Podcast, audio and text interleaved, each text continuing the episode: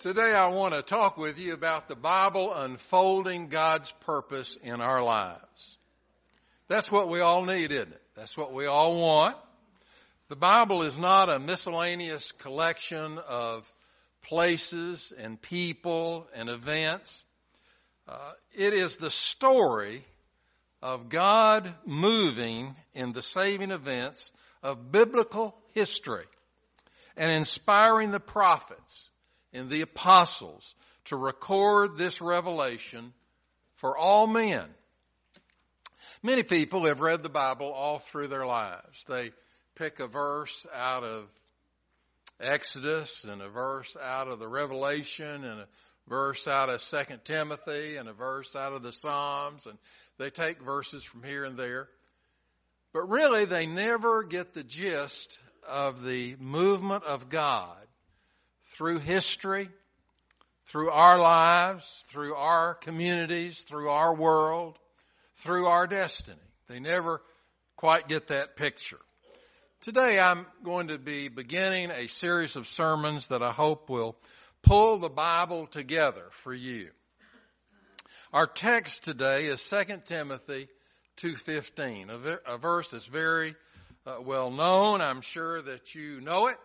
Study to show thyself approved unto God, a workman that needeth not to be ashamed, rightly dividing the word of truth. Now, the word of truth stands for the Bible. That's the Bible. The word study is the key word in our passage today. Study. You know, there are a lot of uh, things in our church library uh, that are books that would help us to know a whole lot more about our Lord and about His church and about His plans for our lives. I hope that uh, you would kind of slip in there and and check out some of those books and read them. You know, most of us uh, in the room today are retired. We have some spare time, maybe 15 minutes a day, maybe 30 minutes a day, maybe an hour a day. You know, you could really be a spiritual whiz if you would take that time every day and take God's Word and read it and study it. I know a lot of you already do that. Uh, you tell me about that and about the uh, wonderful words of God that have come into your heart. Well, the Holy Spirit of God inspired men to write down the meanings of spiritual events long ago. Uh, it's also active now. The Spirit is working in our hearts and minds literally this morning, bringing those words into our human heart. Biblical history is our history. When God speaks to Abraham and Paul, he is also speaking to us when Pilate is struggling with the question, what in the world am I going to do with Jesus? You remember? He said, what am I going to do with this guy? He didn't know what to do. We also are being confronted with the question, what will I do with Jesus, who is called the Christ? When Abraham hears the call from God to leave his place, to leave where he is uh, built up a tremendous empire, really. He was asked by God to leave his land and many of his people, all that he had built up over the years, and to come and to follow him. And Abraham, of course, uh, had no idea where that was. But he gathered all the stuff up that he needed and his family, and they just started down the road together. Is that unbelievable? That's exactly what he did. What if God spoke to you this week and said, uh, Brother Joe, Sister Sally, I want you to uh, put on a coat and walk out the front door and go turn right, go down the street. You know, having no idea where you were going or for what reason. But that is exactly what Abraham did. He followed the message of God. Well, we're being faced with that same question every day. Where are you going today? Are you going to serve Him? Are you going to love Him? Are you going to talk to some of your neighbors about Him? Where are you going today? Are you going to a place where there are some folks that don't know Jesus at all in their life? If so, then certainly you would want to get with them, get to know them, welcome them, invite them. You know, that's the path that the Lord wants all of us to tread. This morning, I want to begin this series of sermons that I'm going to do uh, by telling you about the misuse of the Bible. We have to kind of cover this base, and I thought I'd cover it today. Some people use the Bible to support their preconceived opinions. That's what they do. They scour the sacred pages looking for words that they can twist into meaning what they want them to mean. And that's what they do. Even the devil used the scriptures, you remember, to tempt Christ. Even he misused the scripture by taking words out of their context. You know, you can get any book or any uh, commentary. You can get anything to say anything. If you're going to pick a word out here and a word out over there and then twist it a little bit, you can certainly leave the wrong impression as to what it means. Well, the words that are, for instance, in the Old Testament were in a particular historical setting. And you have to understand those words somewhat in that setting. That's the only way to understand them correctly. We have seen folks uh, use uh, the Bible in really evil ways to prove a point uh, that is certainly not a biblical point. They think that they have proved that slavery is divinely improved. Have you ever heard anybody, any Christian person, any uh, persons from some church say that? Have you ever heard uh, someone justify mistreating people of another race? Some have practiced polygamy and shamefully degraded the personality of women because they are able to find Old Testament patriarchs who had more than one wife. And they said, well, look, it's in the Bible. It's in the Bible. It's okay if I do it. Well, of course, these uh, biblical readers convincingly overlook the teaching of Jesus that polygamy is contrary to the will and word of God, and that from the beginning that was not his purpose. There are other people that approach the Bible uh, like they would a report that they were going to give uh, in the university. It's a research project to them. They dissect its literary history and trace out its relationships to other religion and other cultures. Yet by itself, such an approach will never lead to an understanding of the Bible. As John's Gospel says of itself, in chapter 20 verse 31. It was written that you may believe that Jesus is the Christ, the Son of God, and that believing you may have life through His name. The Bible is the instrument that the Holy Spirit uses for remaking human life. The Bible is that which anyone uh, that does not open it really shouldn't uh, proclaim much about it. You know, if you're just kind of making up stuff and, and saying that's from the Bible, I had some aunts that did that all the time. And I'd always say, now, which verse was that? What, where, where was that? Where, which, which book? People do that. Anyone that does not open their heart, their mind to the Holy Spirit's guidance will never really really understand the Word of God. He may say many things about the Bible, but he cannot accurately interpret the meaning of the words unless he has opened his heart and life to Jesus the Christ. Today there are many people that want to classify the Bible as just another one of the religious books that's out all over the world. Uh, they say, uh, you know, we uh, we need to have some kind of a word from the Creator. So we'll just sample a little bit from over here from this religion and sample a little bit from this over here from that religion and on and on that goes.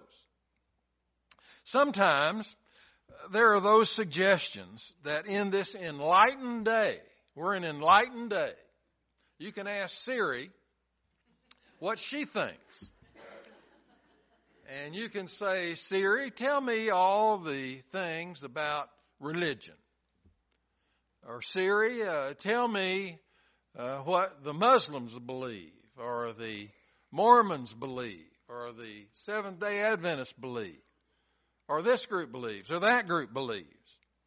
Well, that draws you further away from the truth if you approach Christianity uh, like it's a project that you're doing in college. The Gnostics did that. You remember we uh, were talking about 1 Corinthians where the Gnostics, a group of people that had studied Greek philosophy, and then they went around and they kind of sampled in a lot of different thoughts and kind of melded it all together. And they came to the church in Corinth and said, You poor people don't know anything. We know everything. And we want to tell you what's what. And that's what they started to do. And of course, it caused a tremendous problem in the Corinthian church. Nothing could distort the true nature of the Bible more than trying to mesh it together with all the religions of the world. It's not like the Koran. It's not like the Book of Mormon. It's not a collection of moral teachings or ecstatic visions, nor was it dropped from heaven on mysterious uh, golden tablets. The Bible grew actually out of historical events. It tells us that the living God came into this sinful world in human flesh. Amen. Not into a hundred men or fifty men or ten men, but he came in one man. And his name was Jesus. Amen. He did not come into human history as Buddha or Confucius or Mohammed.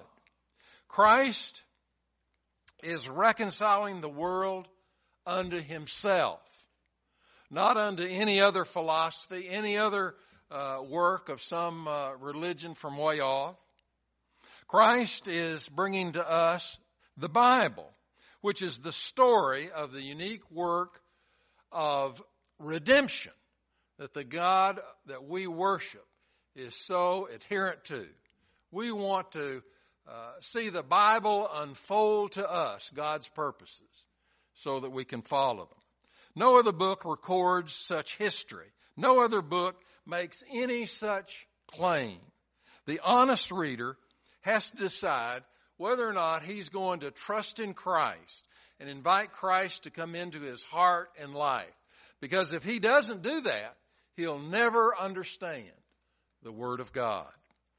The only honest way to approach the Bible is to try to let it speak for itself. One can never do this completely, but the serious Bible student needs to try to do it as much as possible. If God really called a people into covenant relationship with Himself, and if those people were Hebrews, and they lived in a dis- distant place called Palestine, then guess what we would have to do in order to know and to understand the beginnings of our faith. Well, that of course is exactly what has happened. We have sent over the hundreds of years thousands of people to that land to learn the ancient Hebrew language so that we can interpret all the things that were written by these men of God many, many years before and to dig into the history of that ancient land. We must use all of the historical and linguistic data which competent scholars bring to bear on the biblical writings. We must study the remains of ancient cities uncovered by archaeologists.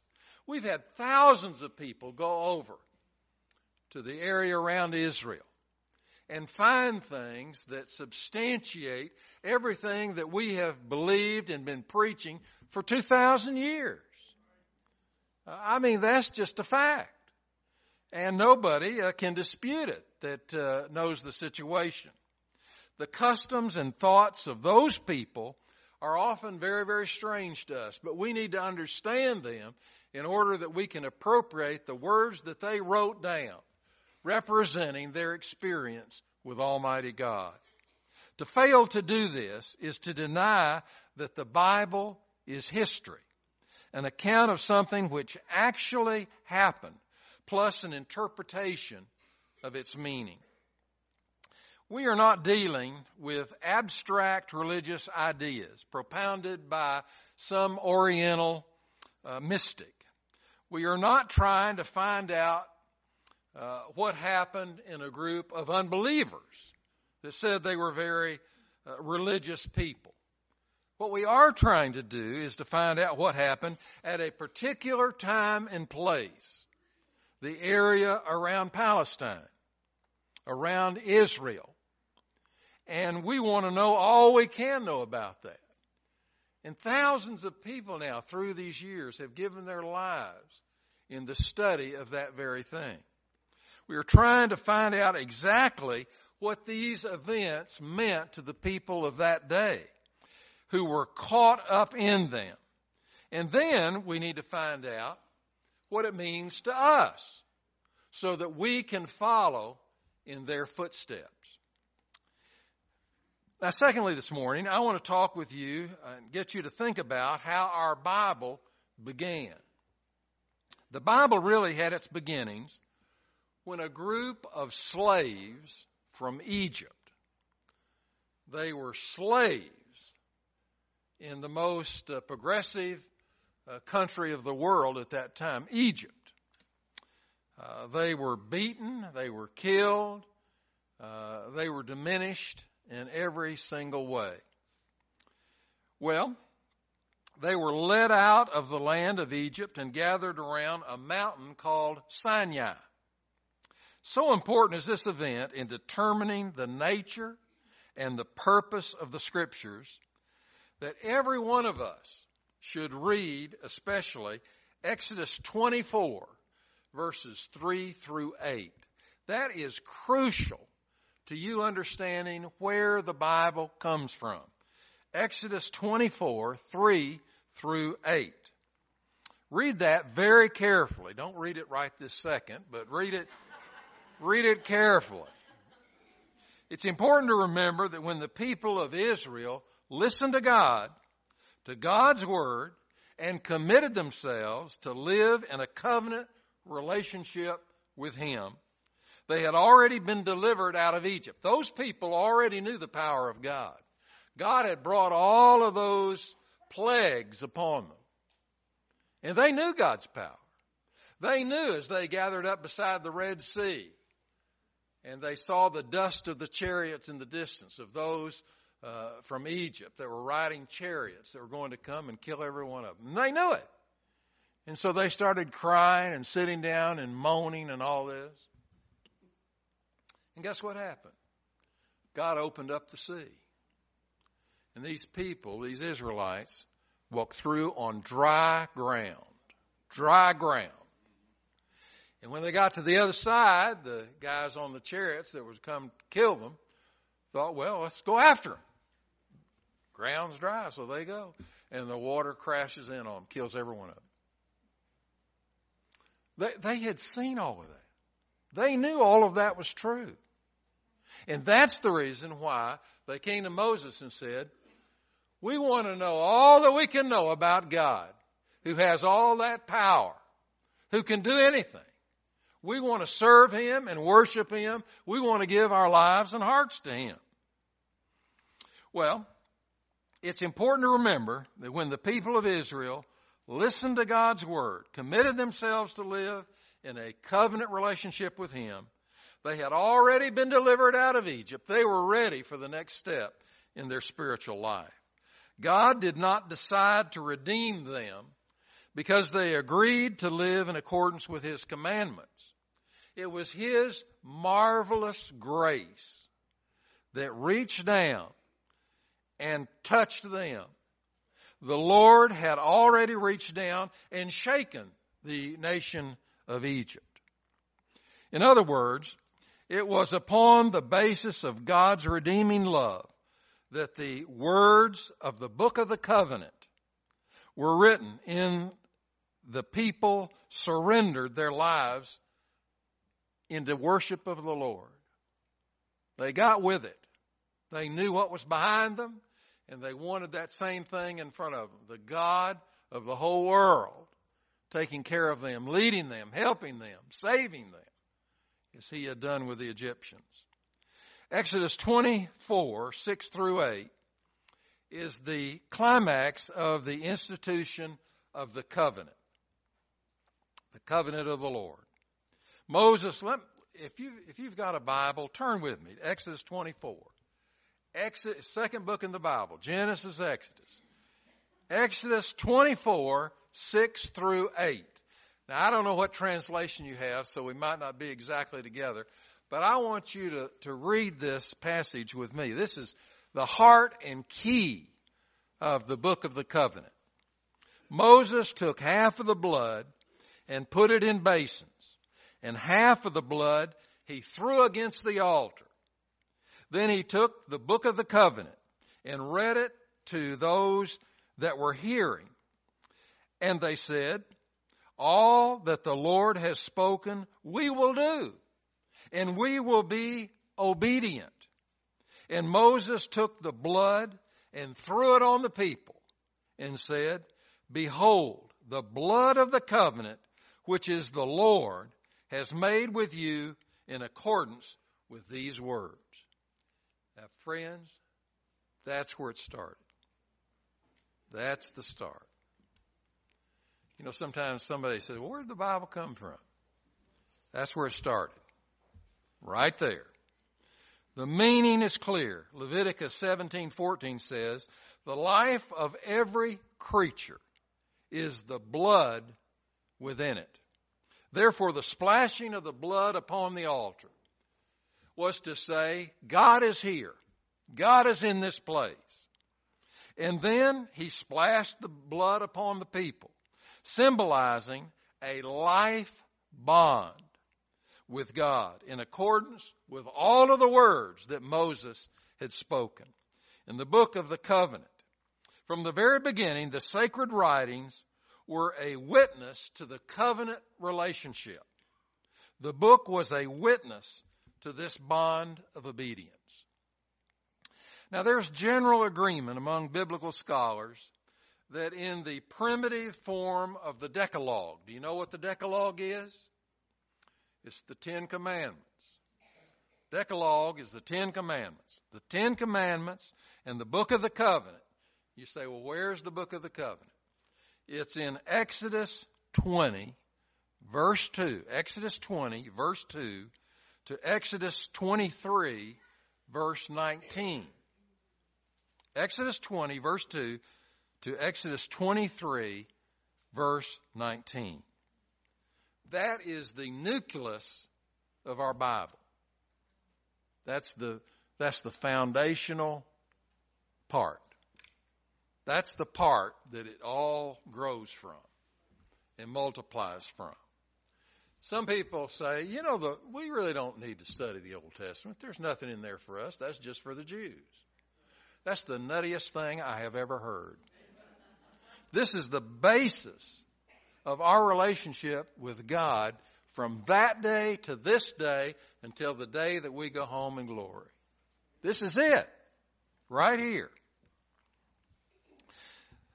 The Bible really began when an inspired man of God Moses brought the words of the Lord and read them to the ears of the people at Sinai.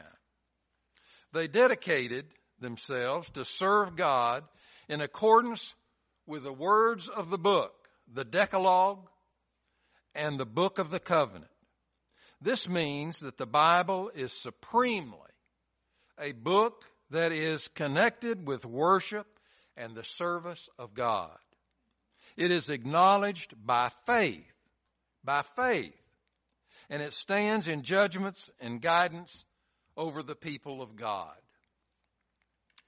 Speaking of faith, two college students were talking recently, one of them said to the other, You know, uh, it's odd, but now that I am actually engaged, I am really, really, really nervous about it. Uh, I I've never been close to getting married, but it looks like it's going to happen pretty soon, and I'm nervous about it. The other fellow said, "Well, I I know what you're thinking.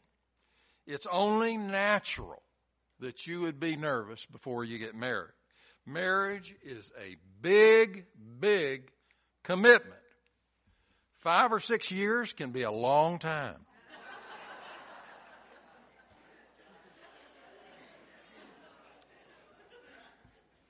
As we talk about faith, I'm not talking about five or six years. I'm talking about forever and ever. Well, if we commit ourselves to this book, to the Savior that it proclaims, then we'll be in the right pew. We'll be in the right place, we'll be with the right people, and we'll be doing the right things. That's the way it is. This is the unfolding of God's purpose for you. Today, if you're in the house and you've been thinking about uh, trusting in Christ as your Lord, You've seen all these Christians that seem to have a different perspective of life, and you like their perspective. Maybe you'd like to join their church, the church of their Savior. Maybe you'd like to join and become a part of the family of God that meets in this place. This is not a five or six year thing. This is a commitment that we make of our lives to the Lord. Perhaps you're here, you've been a Christian a long time, you've been visiting with us. We'd love to have you come and join with us. Serve the Lord through the auspices of this church. We would treasure you and love you, put our arms around you, and try and be as much family as we can possibly be to you. I'd ask you to come and join with us and be a part of our family. We're going to stand and sing a hymn. I'll be down here at the front waiting on you to come.